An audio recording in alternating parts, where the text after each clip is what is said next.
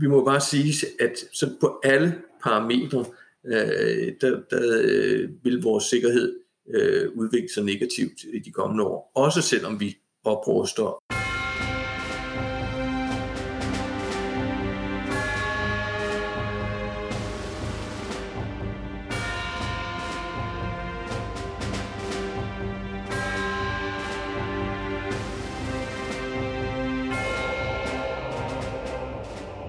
og velkommen til endnu en episode af Krigskunst Podcast. Mit navn er Kasper Vester.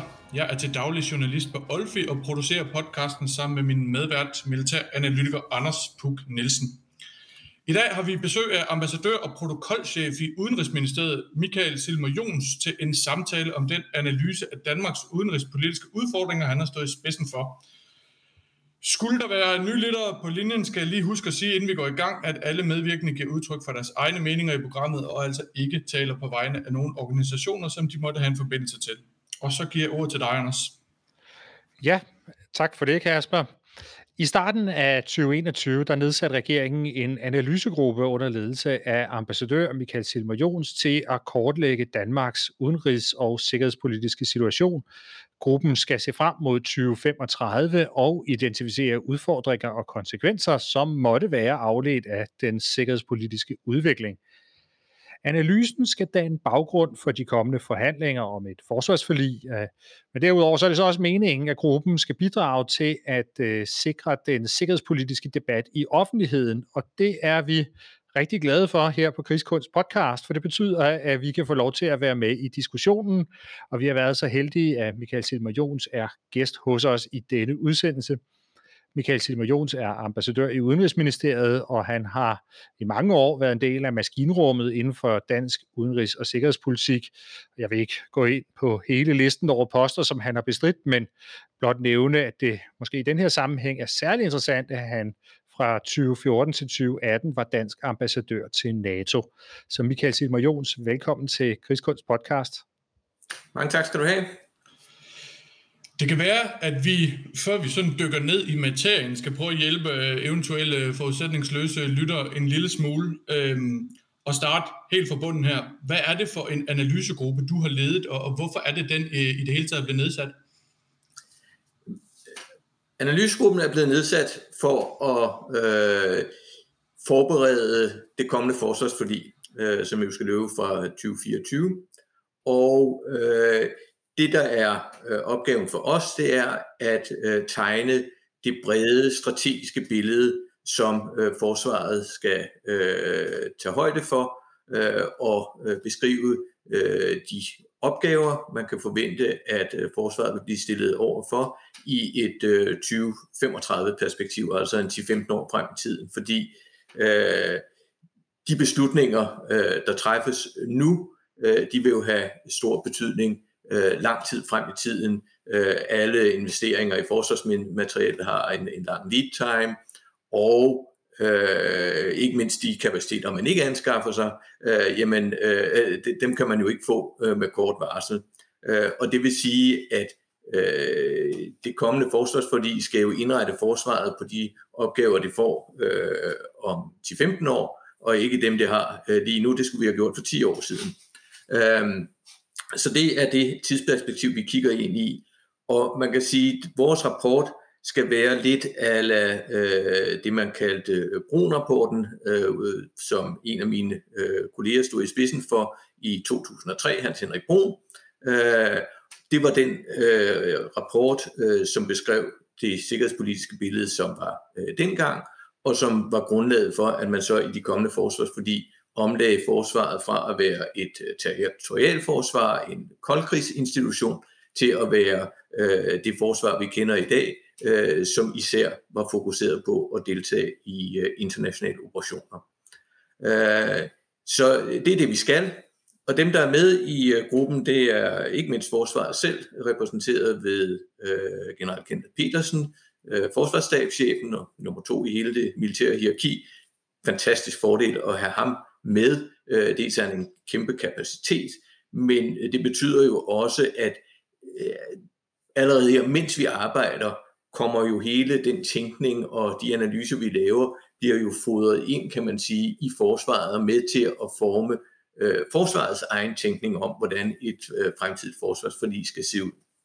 Uh, så det er, er, er vældig godt.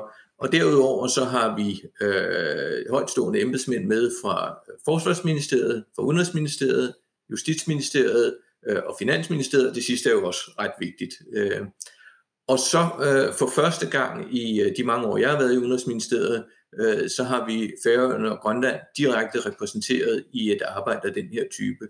Øh, og det illustrerer jo dels selvfølgelig den store betydning, som Nordatlanten og Arktis har, men det illustrerer jo også, at øh, øh, de danske regeringer her de senere år øh, har udviklet en, øh, en helt ny politik i forhold til at inddrage Færøerne og Grønlands øh, øh, parlamenter og, og regeringer øh, direkte også i det sikkerhedspolitiske øh, arbejde. Og vi har et eller andet sted skulle man jo starte, så vi har delt arbejdet op i 10 forskellige øh, arbejdsspor, øh, men øh, vi har så bedt øh, gode folk øh, rundt omkring i både det akademiske miljø, men også andre steder, om at hjælpe os med at lave øh, baggrundspapirer øh, om de her 10 arbejdsspor. Så vi har fået både fra Center for Militære Studier, fra øh, DIS, altså Institut for Internationale Studier, øh, fra DMI og flere forskellige andre, øh, og ikke mindst FAK, øh, Forsvarsakademiet også. Så,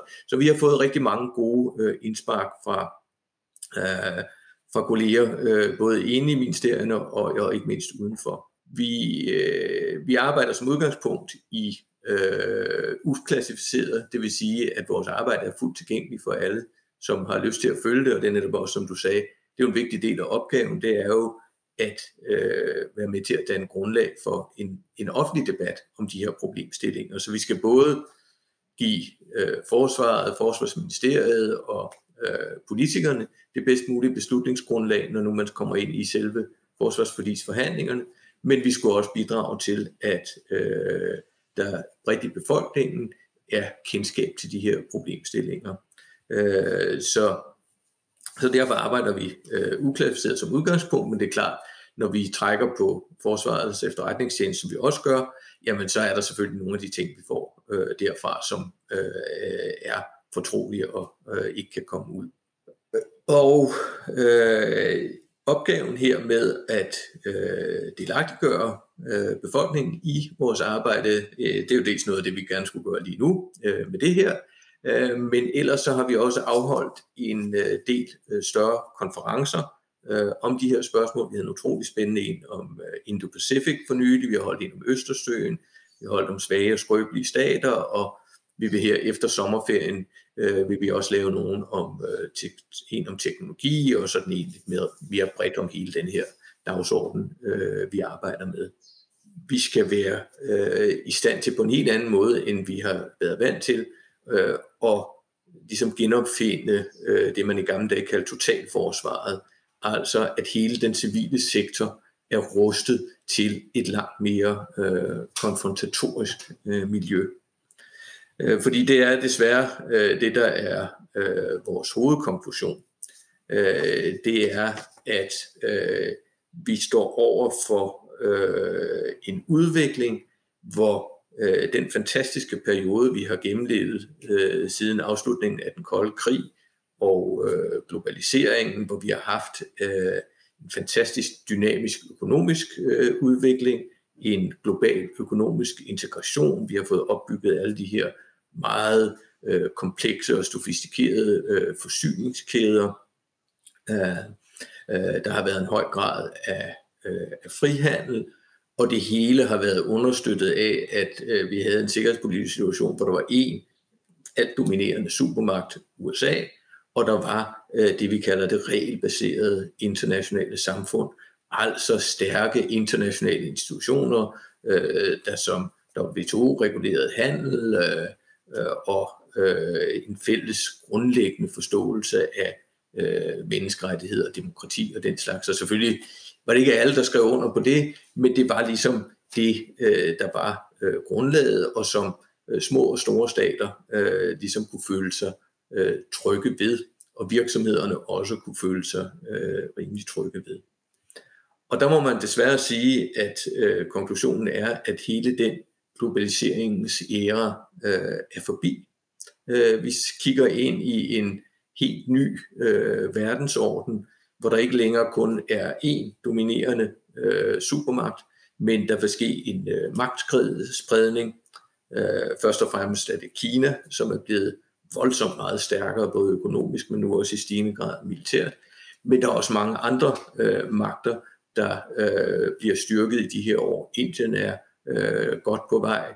Øh, Rusland kom jo selvfølgelig op igen efter at have været øh, meget, meget svækket umiddelbart efter øh, den kolde krig, og det ser vi jo følgerne af lige nu i, i Ukraine.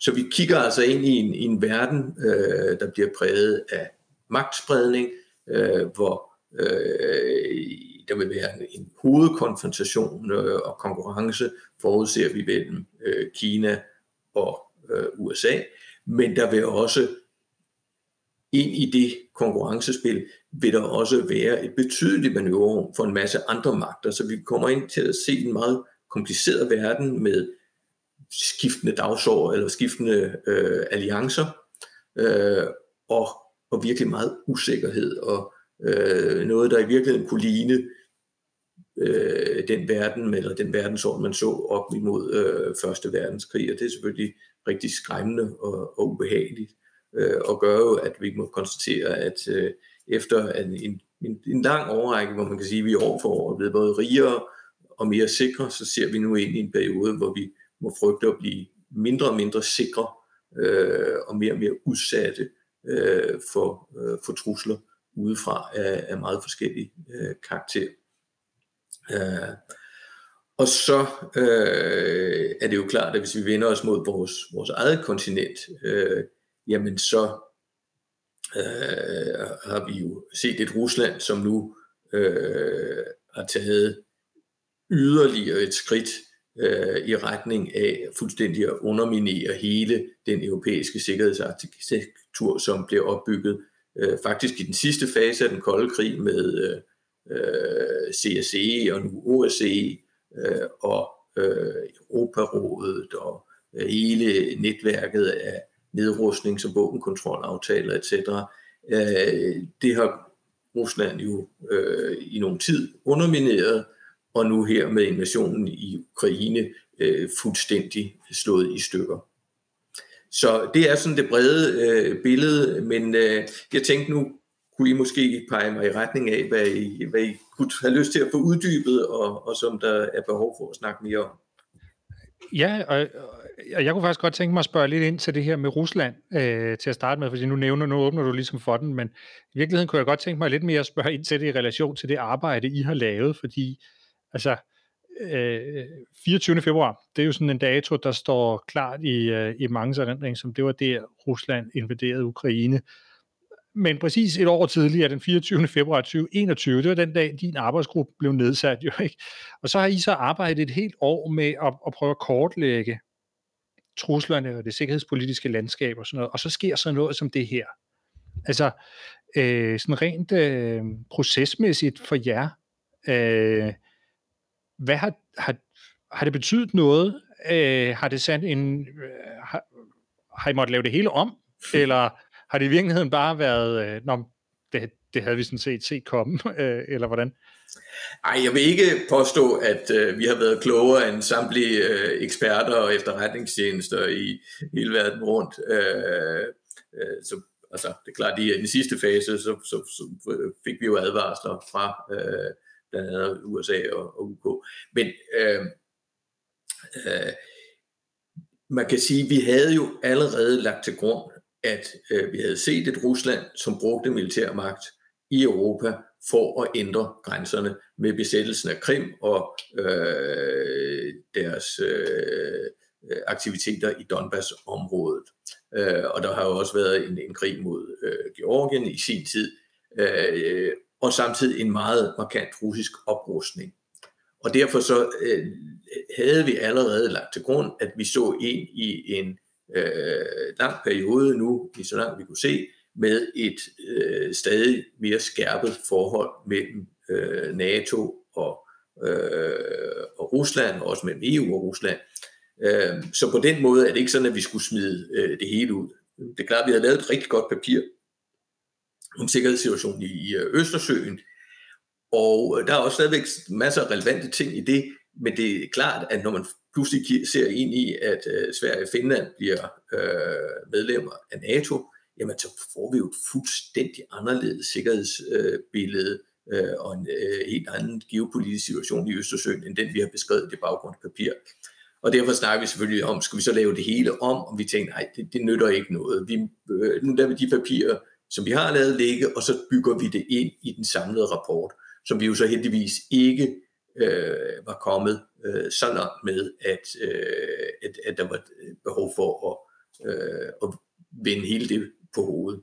Og så igen, øh, så tror jeg, en meget vigtig øh, budskab for os, det er, at ja, Ukrainekrigen er et, et, et afgørende nybrud, men øh, når vi kigger tilbage på det her om, om, om 20 år, så tror jeg, man vil sige, jamen det var lidt ligesom murens fald. Det er sådan det, den symbolske øh, enkeltbegivenhed, men som i virkeligheden øh, øh, blot er en blandt mange faktorer, der ændrede verden øh, afgørende i, øh, i de der år omkring murens fald. For det var jo ikke kun det, der skete, det var også øh, en ny økonomisk politik i Kina, det var hele øh, det grundlag for øh, Asiens øh, enorme fremvækst øh, osv., øh, og hele globaliseringsbølgen. Øh, så det vi kan se her, det er jo, at øh, ja, det her det skærper voldsomt sikkerhedssituationen i Europa. Det øh, får ligesom væltet noget, der allerede var meget vakkelborn, nemlig den europæiske sikkerhedsarkitektur i den globale øh, øh, regelbaserede øh, verdensorden. Øh, det vaklede jo allerede i sin grundvold. Øh, først og fremmest på grund af øh, Rusland og Kina øh, og nogle af de andre autoritære systemer, men jo også lidt på grund af amerikanerne, som øh, trak sig ud af Iran-aftalen, som har undergravet WTO og alt muligt under Trump. Så, øh, så der, der var en hel masse, de, de her mere fundamentale ændringer, de vil være sket alligevel, uanset om Rusland havde inviteret Ukraine eller ej. Øh, og det gælder så også hele øh, den her teknologiske udvikling, øh, som øh, jeg selv synes er noget af det, der har overrasket mig meget, da vi gik i gang med det her arbejde, fordi det er jo ikke fordi, der er noget nyt i, at øh, teknologi og, og sikkerhed øh, har en tæt forbindelse, og magtbalancer kan lidt blive øh, afgørende påvirket af, hvem er de første, der har maskingeværerne, øh, når britterne står med maskingevær ved omdommen, når de andre kommer ridende på heste med spyd og gammeldags rifler, ja, så går det som det går. Øh, eller når man har øh, kampvogne og fly mod øh, nogen, der ikke har det. Øh, men øh, det, som alle de eksperter, vi taler med, øh, siger til os, det er, at lige nu så er vi i sådan et, et, et vendepunkt, for der på en gang er en række af de her øh, som man kalder det, emerging and disruptive technologies, der modnes og kan komme til at blive øh, brugt militært. Og når de kan det, så vil det være noget, der virkelig påvirker, påvirker øh, de globale magtbalancer og den måde, man kommer til at føre krig mellem øh, skal man sige, ligeværdige first world øh, magter i fremtiden. Øh, og det er øh, kvantecomputere, som vi jo ser med Niels der arbejder med det. Øh, det er kunstig intelligens, det er autonome systemer. Øh, alt det der øh, sker på én gang, og er selvfølgelig utrolig svært at følge med i øh, for, øh, for mindre lande og mindre forsvar øh, som vores. Øh, men øh, det er en afgørende forudsætning for at kunne forblive relevant og en relevant øh, partner for de store lande, øh, for vores store allierede, øh, det er, at også dansk forsvar kan følge med øh, i alt det der. Øh, og det er jo også noget, som, som forsvarschefen har et skarpt blik for og har øh, sagt, at man er nødt til at fokusere meget på også en løbende teknologisk opdatering øh, af dansk forsvar, øh, så vi kan følge med øh, de andre ind i øh, den her farver nye verden, som nok ikke er så fager, når man kigger nærmere på den. Øh, men i hvert fald øh, vil være helt anderledes end, øh, end det, vi har øh, været vant til at se. Og øh, øh, det betyder jo også, at, at hvis man kommer ind i en konfrontation en dag mellem nogle af stormagterne, ja, så kommer det til at se meget anderledes ud end, end Ukrainevin. Det, det ved du meget mere om, hvad Anders jeg gør. Øh, men altså, øh, der er jo stadigvæk nogle elementer af den, som virker utrolig gammeldags med kampvognskolonner, der kører fast i mudder og, og, og alt den slags. Øh, Molotov-cocktails brugte man i starten. Alt den, altså, øh, jeg ved godt, det var, det var nok lidt mere sådan noget symbolik. Øh, men der er selvfølgelig masser, man kan se de nye elementer også i øh, den her krig, og det har du øh, fortalt om flere gange, også hvad det betyder, at ukrainerne har adgang til nogle af de her moderne vestlige våbensystemer, og ikke mindst til øh, øh, efterretningsoplysninger øh, og øh, elektronisk overvågning og alt den slags. Øh, men så derpå, den, den er sådan lidt en, en, en blandingskrig, og det er klart, at Ukraine er jo heller ikke en stormagt øh, i, i den forstand. Øh, så så der, der, det er i hvert fald noget af det, alle de eksperter, vi taler om, siger til os. Her der er vi altså i et afgørende nybrud. Øh, og det er også derfor, jeg, jeg plejer at sige, at nu har jeg været 40 år i Udenrigsministeriet, vi har aldrig lavet sådan et strategiarbejde, uden at vi starter med at sige, at vi er i et vendepunkt, vi står ved et verdenshistorisk vendepunkt, og verden er uforudsigelig, etc. Men den her gang er det altså virkelig, virkelig rigtigt, øh, fordi der sker så meget på én gang, som øh, dramatisk vil forandre øh, den sikkerhedspolitiske situation. Øh, og jeg fik ikke nævnt øh, hele klimaforandringerne øh, og Øh, den globale opvarmning, øh, fordi det er selvfølgelig det, øh, det har både den øh, amerikanske forsvarschef og forsvarsminister sagt, det er jo sådan set den største trussel mod USA. Øh, og det er den vel i virkeligheden mod os alle sammen. Det er bare en trussel, hvor der ikke er særlig mange militære modsvar, men den har klimaforandringerne og øh, den globale opvarmning har en masse følgevirkninger, som også vil øh, blive sikkerhedspolitisk relevante, også bare her de næste øh, 10-15 år.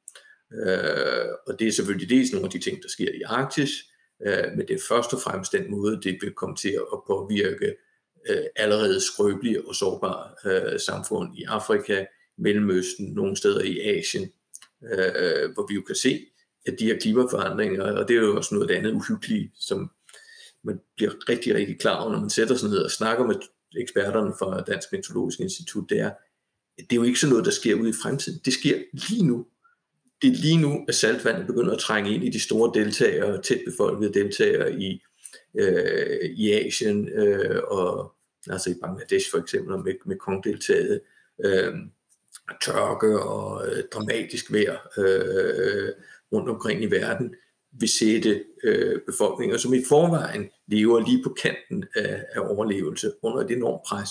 Og det betyder, at vi øh, går vi ud fra, vil komme til at se nogle folkevandringer, som for det vi hidtil har set, og som har sat vores samfund under enormt pres, til at øh, ligne en søndagsskoleudflugt. Altså det her, det bliver rigtig alvorligt, rigtig dramatisk, og det er jo ikke noget, der bare kan løses med nogle øh, erklæringer fra øh, EU eller øh, FN, øh, eller med nogle øh, udviklingsbistandsmidler, der vil jo også være et øh, behov for et militært øh, øh, modsvar og en meget stærkere militær indsats for at bevogte Europas grænser. Øh, og det er jo noget af det, der virkelig vil presse øh, forsvaret ikke bare her i Danmark, men, men det hele alle lande i Europa, at vi skal både tage højde for en skærpet trussel for Rusland, vi skal tage højde for, at amerikanerne, fordi Indo-Pacific øh, er det, der vil være deres strategiske hovedfokus i de kommende år, øh, de vil dreje deres, øh, lave det pivot to Asia, det har de talt om i mange år, men det kommer de til at gøre nu, fordi nu er de simpelthen nødt, pisket, nødt til det, af et Kina, øh, som udvikler sin øh, militære kapacitet med stormskridt. Det betyder, at, at amerikanerne ikke kan levere øh, lige så meget til europæisk øh, forsvar og afskrækkelse af Rusland, som de har gjort før. Så europæerne er nødt til at gøre meget mere af det selv, og der er brug for meget mere af det, fordi Rusland er blevet meget mere aggressiv og har oprustet. Øh, og samtidig med, at vi skal det, så står vi altså også over for skærpede udfordringer fra øh, Mellemøsten og, øh, og Afrika. Øh, det kan både være nye bølger af terrorisme, men det er ikke mindst de her migrationsbølger. Øh, så det betyder, at vi kan ikke aflære alt det her, vi har lært i forhold til at operere internationalt i sådan nogle øh, lande, øh, eller sige, at det vil vi ikke længere, øh, fordi øh, hvis ikke vi tager ud og hjælper med at håndtere de problemer øh, ude i, i frontlinjen, eller ude, hvor de, hvor de skabes, jamen så vil vi se dem øh, her i Europa, øh, og det er der ingen, der, øh, der vil have, have råd til, eller vil kunne forsvare at gøre. Øh, så, så vi kommer altså til at stå over for massivt forøget opgave øh, til øh, både Danmarks og alle de andre europæiske landes forsvar, om både at styrke øh, voldsomt vores evne til territorialforsvar og overtage nogle af alle de her øh, strategiske øh, enabler, som man kalder det, altså øh, øh, løftekapacitet øh, i luften, strategisk løftekapacitet, øh, lufttankning, øh, rumbaseret øh, efterretningsindhentning og kommunikation og øh, alle de ting, som vi har været vant til, at amerikanerne leverede til os, og som vi bare ikke kan regne med, at de vil levere, i hvert fald ikke i samme grad, som de har gjort til. til. Lad, lad mig lige spørge dig en gang, Michael. Nu, nu har du nævnt øh, Kina nogle gange, altså alle verdens øjne øh, virker til at være rettet mod Rusland og Ukraine lige nu. Øh, og, og nu nævner du den her amerikanske Pivot to Asia-strategi, og vi har også øh, i et tidligere afsnit talt om, om den og om Kina. Hvor meget kommer Kina til at fylde sådan i en dansk kontekst? Altså fordi jeg tænker, i forhold til geografisk nærhed, så giver det jo god mening, at, at det er hvad der foregår i Europa, der fylder. Hvor, hvor meget skal vi regne med fra dansk side at blande os i uh, Indo-Pacific? Jeg tror måske der, med, hvor, hvor vi mærker det mest, øh, det vil i virkeligheden ikke være øh, på det, det snævert militære felt. Det er øh, i hele, øh, hvad skal man sige, den øh, skærpede konfrontation, som øh, Vesten kommer til at stå overfor øh, med Kina, øh, og som jo handler om øh, kontrol med vores egen infrastruktur, altså øh, investeringsscreening. Det handler om at beskytte vores øh, teknologier, øh, vores universiteter, øh, vores øh, forskningsinstitutioner. Øh, det handler om øh, hele det der, vi kalder strategisk autonomi, altså øh, at trække produktion hjem fra især øh, Kina, øh, både af de her ting, som vi lærte under pandemien, at vi har brug, kan få brug for en krisesituation øh, til sundhedsvæsenet, men i det hele taget er man jo nødt til at gå det her igennem, og det er amerikanerne i gang med. Øh, de har lavet sådan et, øh, en strategisk gennemgang af deres forsyningssikkerhed, og det er EU igennem, i gang med. Og det er jo så ikke noget, vi i Danmark, det giver ikke mening at lave sådan noget i en snæver dansk kontekst, det er noget, vi er nødt til at lave sammen med vores partnere i, øh, i EU. Øh, og det er der, vi især vil mærke det, øh, så er det jo øh, der er meget sandsynligt, at man i et perspektiv, hvor det her det bliver øh, det vigtigste for amerikanerne, øh, og vi gerne øh, vil være gode allierede med amerikanerne, øh, og der kan også, øh, det kan også tænkes, at, øh, øh at, at det er ikke kun amerikanerne, det vil også være nogle af vores store allierede, for eksempel tyskerne har besluttet, at de nu vil være øh, ikke permanent, men øh, med øh, en helt fast kadence, vil sende øh, øh, hvad hedder du, væsentlige øh, sømilitære bidrag ud til, øh, øh, til Asien og lave freedom of øh, navigation operationer der. Øh, så der er det jo meget sandsynligt, at øh, ikke mindst flåden vil blive øh, bedt om at, at deltage i sådan nogle operationer. Men det er ikke der, det vil fylde mest. I virkeligheden så vil kineserne komme til at præge os langt mere i hvad skal man sige, det, det, det, den sådan overordnede øh, globale øh, politiske magtspil og økonomiske øh, magtspil, øh, og så øh, vil det altså påvirke hele den der samfundsbeskyttelsesdagsorden. Øh, dagsorden.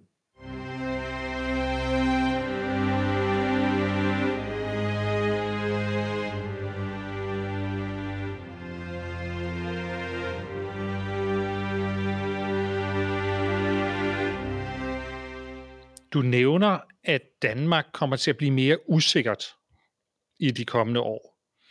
Øhm, kan, kan du sætte nogle flere ord på, hvordan vi bliver usikre? Altså hvad for nogle øh, dele af, af, af livet, kan man sige, som, som, som vil blive mere, mere usikkert? Jamen, altså først og fremmest, så, så sker der jo det som øh, den her magtforskydning, øh, som man kan sige, from the west to the rest, ikke? Og det vil sige, at dem, som vi deler værdier med, øh, vi kommer til, øh, når bare man kigger hen i øh, 2035, 2040, jamen så øh, vil OECD-landene, øh, som er dem, der ligner os, og som, øh, jamen vores del af verdensøkonomien vil være langt mindre, og slet ikke så dominerende, som vi har været vant til. Og det vil sige, at vores magt og, og indflydelse øh, bliver svækket, øh, og vores værdier øh, bliver, øh, vil, vil ikke stå lige så stærkt, som de har gjort, øh, og autorisere øh, regimer og lande øh, vil få større øh, indflydelse. Og de her institutioner, som vi har været vant til at stole på, et sikkerhedsråd, som tog sit ansvar for global sikkerhed alvorligt, øh, OSCE, øh, Europarådet, øh, øh, etc., jamen de virker ikke længere, eller de virker i hvert fald slet ikke, øh, som de har gjort før. Øh, så det er det ene.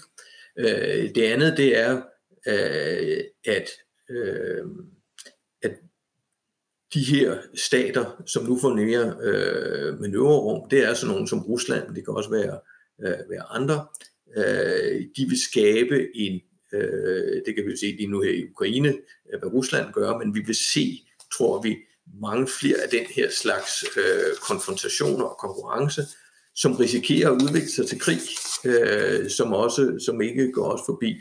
Øh, og, og det er selvfølgelig øh, en, en fantastisk farlig situation for os, det er, at der igen er en stor krig i Europa.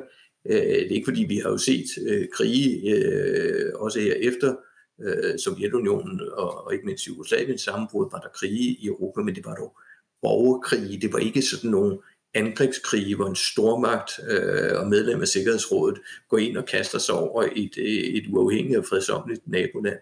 Øh, og øh, i en situation, hvor nu Rusland bliver mere og mere isoleret, øh, på mange måder kan blive presset, også når økonomien, altså når de økonomiske effekter her af sanktionerne for alvor slår igennem, jamen så, øh, øh, er der jo risiko for, at, at, øh, at russerne pludselig vil begynde at øh, jeg tror ikke, de vil lave en stor angrebskrig mod NATO, men at pludselig så sker der noget, øh, de spiller med musklerne et sted, noget spiller ud af kontrol, og så har man en konfrontation, øh, som ingen måske har ønsket, men som kan udvikle sig øh, og blive rigtig øh, farlig.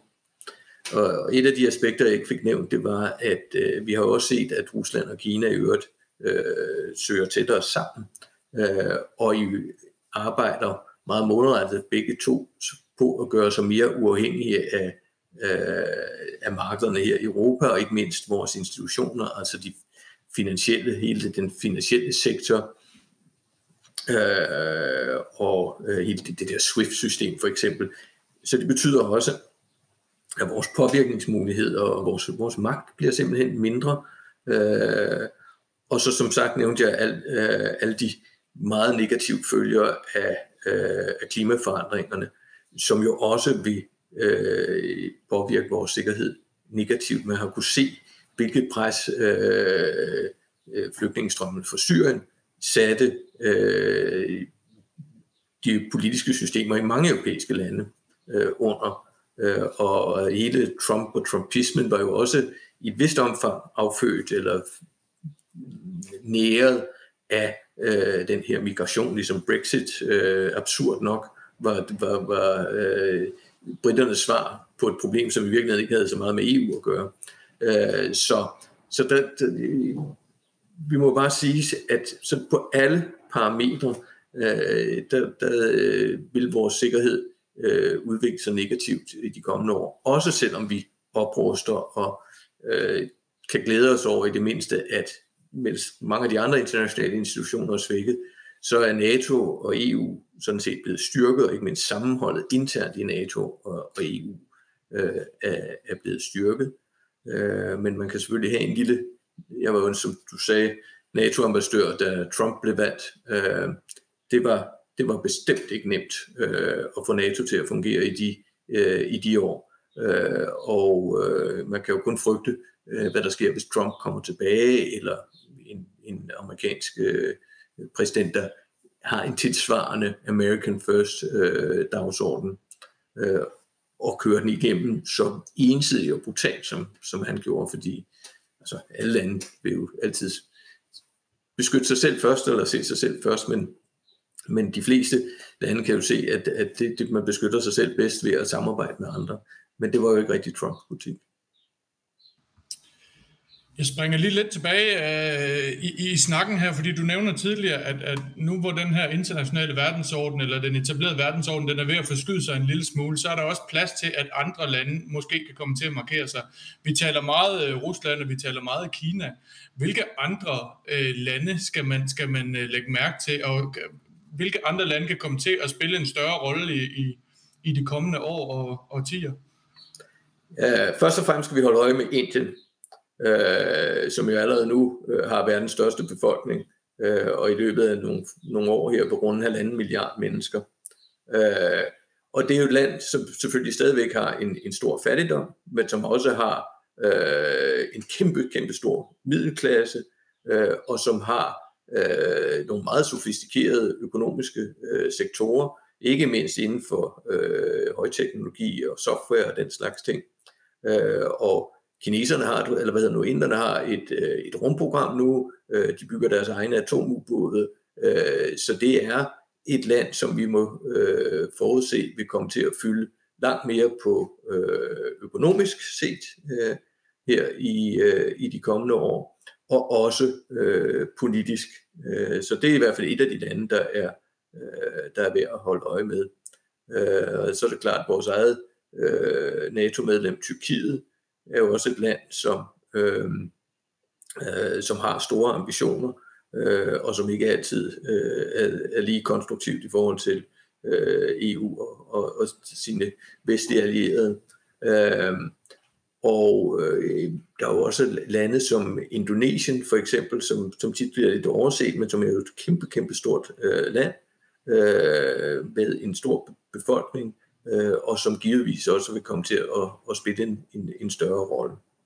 I, I hvilke arena er det, de især kommer til at, at markere sig? Altså selvfølgelig er det, der er noget verdensøkonomi. Er det, er det militært, eller hvor er det, man sådan i særligt skal lægge mærke til dem? For eksempel sådan et land som Indonesien havde jeg personligt ikke skænket mange tanker. Altså hvor er det, man kan forvente, at de kommer til at markere sig, og hvordan, øh, hvilken betydning får det for os heroppe i, i Danmark? Altså, øh, det er jo dels på den øh, økonomiske dagsorden, øh, men øh, de her lande øh, vil jo også få en nøglerolle, kan man sige, i, øh, i spillet mellem øh, Kina og, øh, og USA. Øh, begge øh, vil bejle til dem, men i virkeligheden vil de nok øh, begge to øh, og mange andre lande med dem prøve at holde sig lidt øh, ude af det her, måske lidt spille på, øh, på, på, øh, på begge heste. Øh, men Øh, Indien har også sine øh, stormagtambitioner. Øh, Indien har en lang og, og øh, delvis øh, uafklaret grænse øh, til Kina. Der har været sammenstød mellem øh, kinesiske og øh, indiske soldater flere gange øh, ind ad grænsen. Øh, så der kan sagtens øh, tænkes at opstå konflikter øh, derude i, i det område, som ikke lige handler om Kina øh, og USA. Øh, Taiwan er jo sådan et oplagt hotspot. Øh, vi har sådan et land som Nordkorea, øh, som jo selvfølgelig økonomisk er ingenting, øh, men i kraft af deres nukleare øh, program og øh, ret stærk konventionel militær og, og vanvittig politiske ledelse, selvfølgelig også er, en, øh, kan, pludselig kan blive en, en urofaktor, øh, og nogen, der øh, udløser så øh, konfrontationer mellem de virkelig store øh, magter. Øh, så, øh, så det er på den måde, øh, man kan se det. Og øh, sådan et land som, som Indonesien øh, kan meget vel komme til at... Det, det ligger geografisk jo virkelig centralt. Øh, der bor over 300 millioner mennesker, øh, og de har faktisk øh, også på, øh, økonomisk på vej op. Og der er jo en tendens til, at når man øh, udvikler sig på den måde, så vil man også gerne have mere indflydelse, så det ikke altid er naboerne indstillet på at give den indflydelse. Øh, så derfor så øh, kunne man forestille sig, at der er mange usikkerhedsfaktorer her. Øh, og man har ikke længere en situation, hvor i sidste ende, så kan amerikanerne bare komme og sige, nu skal I gøre sådan her. øh, for ellers får ind med den store hammer, fordi den er ikke så stor længere, den hammer, som den var engang. Eller rettere sagt, den er, den er lige så stor, den hele tiden har været, øh, men andres er blevet meget større. Øh, så den relative øh, magt er forskudt. Noget, jeg godt kunne tænke mig at, øh, at spørge ind til, det er det her spørgsmål om øh, forsyningssikkerhed og energi. Øh, og jeg tror måske, du endda nævnte det i sammenhæng med spørgsmålet om klima også. Øh, men, det, men det, er jo, det er jo kommet øh, enormt meget på dagsordenen øh, i forbindelse med Ukrainekrigen, og øh, at vi måske skal til at finde alternative energikilder til, øh, til russisk olie og gas, og, øh, og det kan give øh, jo også altså, øh, en, en masse usikkerhed, tænker jeg. Altså, hvad, hvad er det for nogle udfordringer, vi står med på det der område omkring at få dækket vores energibehov i, øh, i de kommende år, og hvad er det for nogle dilemmaer, det, øh, det stiller for os? Altså, øh, lige præcis øh, på energiområdet kan man sige, det, det er jo det klassiske forsyningssikkerhedsområde, øh, og masser af krige er startet med øh, kampen om øh, energiressourcer. Øh, og øh, derfor er det, at det, det, det synes jeg måske ikke øh, så overraskende, at det spiller den her sikkerhedspolitiske rolle, det har også været debatteret i masser af år, øh, var vi for afhængige af Rusland. Øh, nu er man i hvert fald helt klart på vej til at blive uafhængig af russisk energi øh, i Europa, øh, og vil blive det her øh, i løbet af de næste, øh, i hvert fald som i øh, 10 år, øh, så er vi jo ude af russisk gas, og det kan jo være, at det bliver før, øh, hvis den politiske situation gør, at russerne simpelthen lukker øh, af for gassen. Øh, og det, vi kan jo se lige nu, hvad det er for omkostninger, altså øh, energipriserne øh, er enormt høje.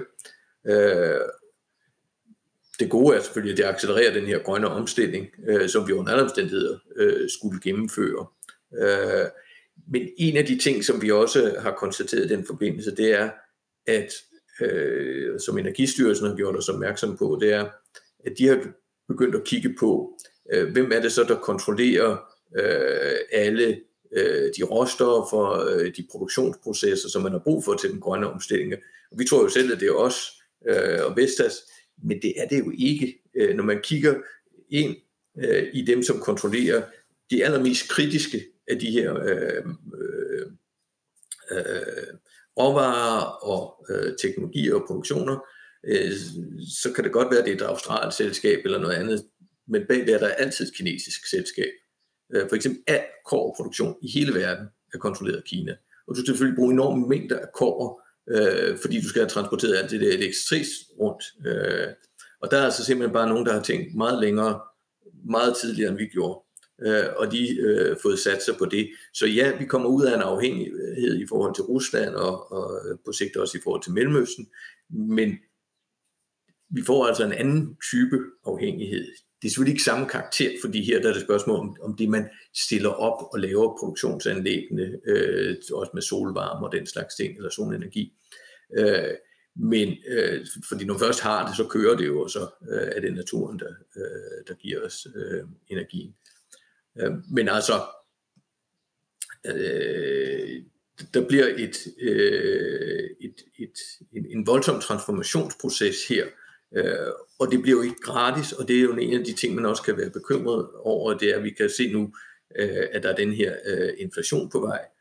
Og en af grundene til, at vi har haft den her ekstremt lave øh, inflation i, i årtier, har jo været, at man hele tiden har kunnet udvikle produktiviteten helt enormt ved de her øh, globaliserede forsyningskæder, hvor man hele tiden har kunne placere produktionen der, hvor det var, øh, var billigst at producere.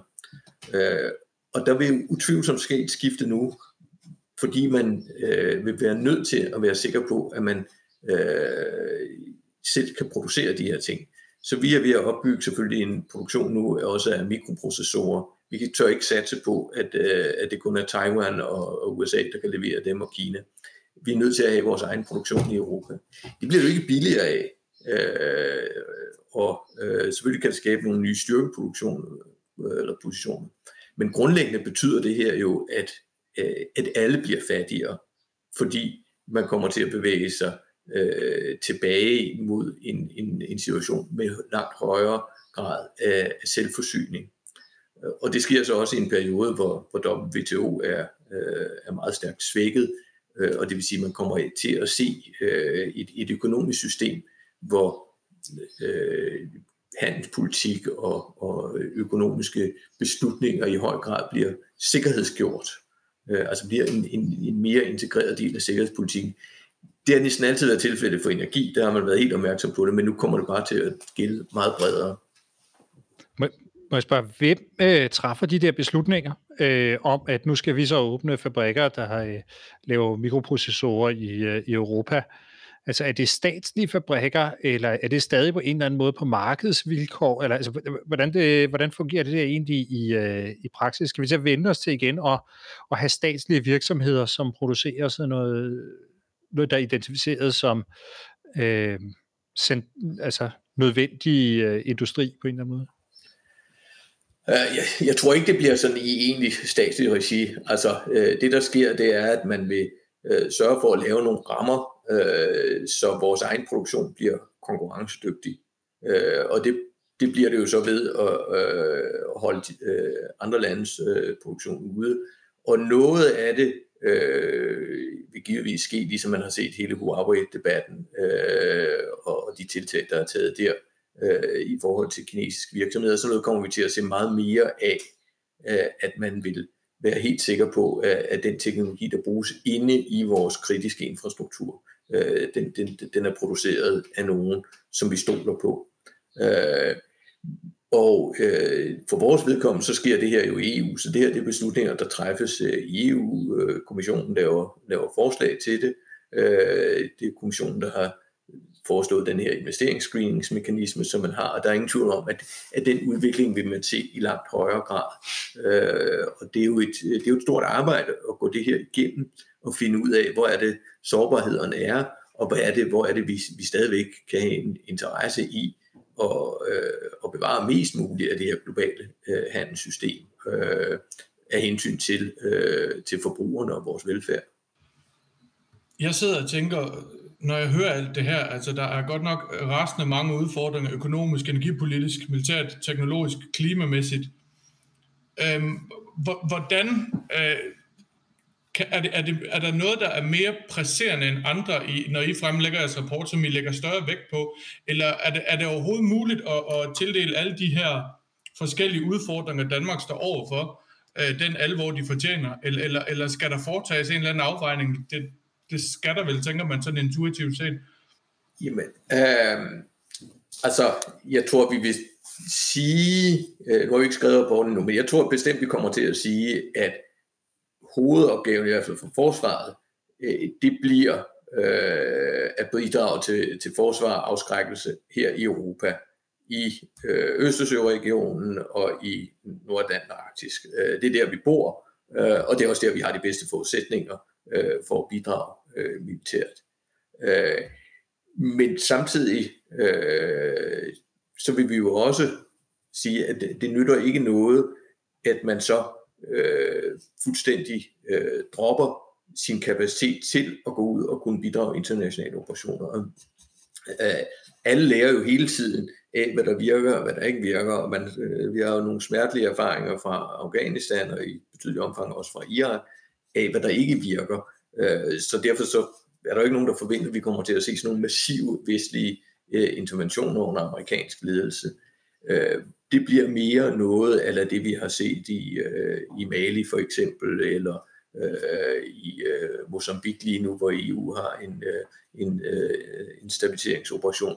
Øh, hele øh, det, man har i Middelhavet, hvor du både har en Frontex-operation, men du har jo også en, øh, en ren militær operation øh, langs Nordafrikas kyst.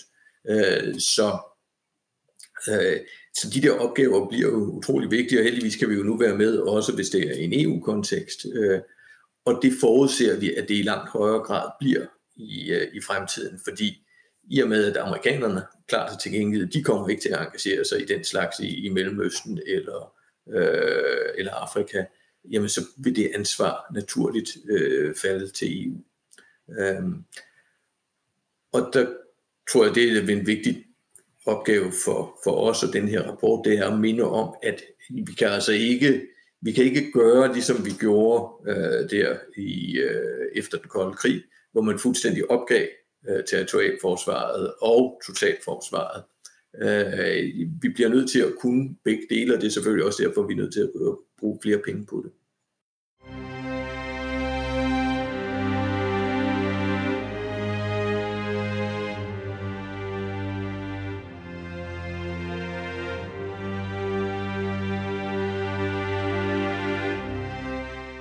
Hvad, øh, hvad kommer der så til at ske nu for, øh, for jeres analysegruppe? Hvad, øh, hvad, hvad er programmet fremover?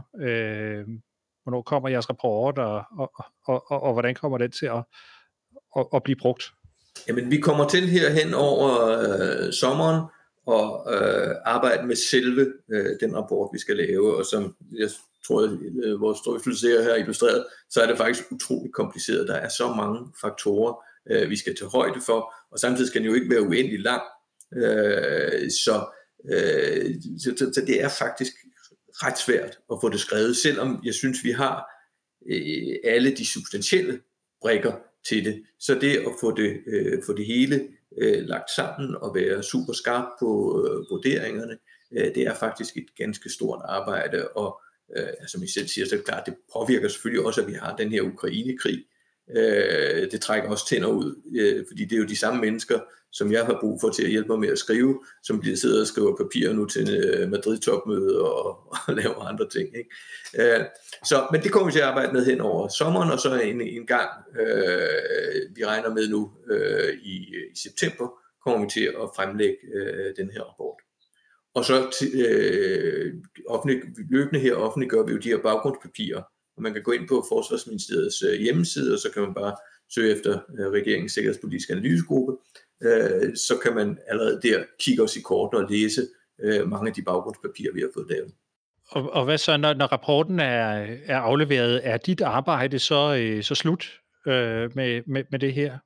Øh, at, så, så giver I rapporten videre til... Så giver vi, afleverer vi rapporten til, til regeringen, og så øh, Øh, vil, der jo der, vil den jo være en, en del af grundlaget for, at man så fra regeringens side øh, laver sit øh, udspil øh, til, øh, hvordan forsvarsforlidet øh, skal se ud.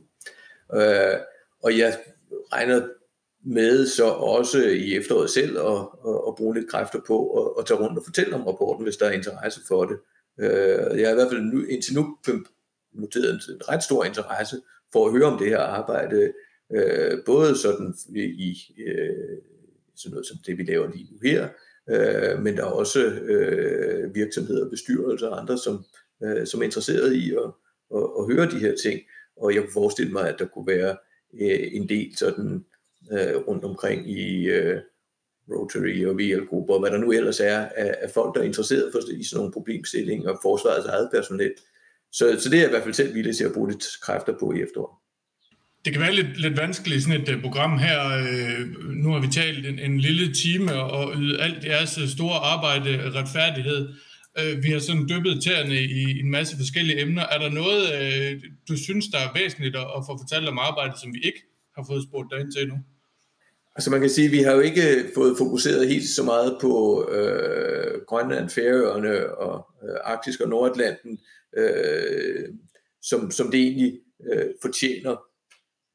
Øh, det delvis, øh, synes jeg, fordi det er jo sådan set ret velbelyst i den danske debat. I øvrigt, øh, der er et ret godt fokus på det, så det er ikke der, hvor vi skal ud og råbe op, at nu sker der en hel masse, som, som ingen er opmærksom på, men der, der er en stor opmærksomhed øh, på det. Vi har lige set øh, diskussionen om radaren i Færøerne, eller på Færøerne, og øh, Arktis, eller Forsvarsparken der, i Arktisparken. Øh, men det er selvfølgelig et, et meget vigtigt område at få øh, for kong, det samlede kongerige en, en, en væsentlig opgave for os i hele det der enorme geografiske område, øh, at øh, løse den opgave, som vi naturligt har til at øh, overvåge og øh, i sidste ende forsvare de områder. Jeg tror, det var, hvad vi øh, nåede i den her omgang. Michael Silmer Jons, tusind tak, fordi du ville være med i Krigskunst podcast. Det har været en fornøjelse. Jeg er glad for at have fået lejlighed til at, her at dele nogle af vores forløbige konklusioner med, øh, med jeres lyttere. Fornøjelsen er helt på vores side. Øh, og til lytterne, hvis du ikke allerede abonnerer på Krigskunst podcast, så kan du gøre det ved at gå over på krigskunst.dk og finde det link, som passer til din foretrukne podcast afspiller. Vi udkommer cirka en gang om måneden, og hver gang så er det med en ny samtale om et aktuelt militært eller sikkerhedspolitisk emne. På genhør.